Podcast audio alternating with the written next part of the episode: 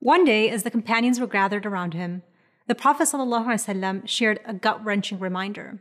A day will soon come, he said, peace be upon him, that people will gang up on you and all share in on attacking you, just like people invite one another to eat a dish. Meaning that it'll be all too easy to come after the Muslims. So one of the companions, perhaps a bit stunned at what that implied, asked, Oh, is it, you know, because there will be so little of us Muslims at the time? Are we just going to be outnumbered? And the Prophet, peace be upon him, responded, No, in fact, there will be plenty of Muslims around. But the amount of Muslims will be meaningless, since you'll be like the leftover foam in the ocean that, while plenty, simply floats on the water. Your enemies will have no fear or respect for you, and Allah will place al-wahn in your hearts.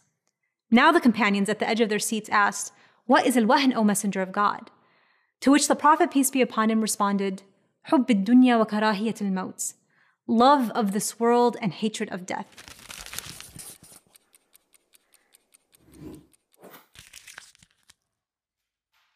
You might be wondering, what does hadith have anything to do with good habits and being productive with our time?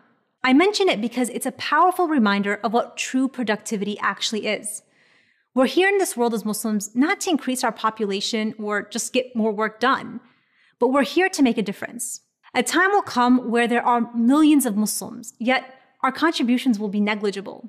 How many of us Muslims work day in and day out, pouring all of our energy solely into our careers just like any other person?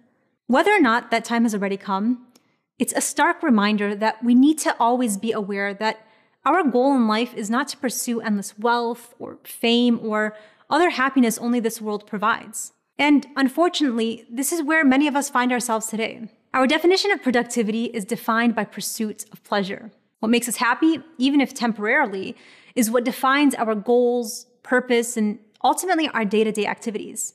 For some of us, that means working hard enough to pay off that next vacation or expensive lifestyle. For others, it could mean spending time watching videos on YouTube or TikTok.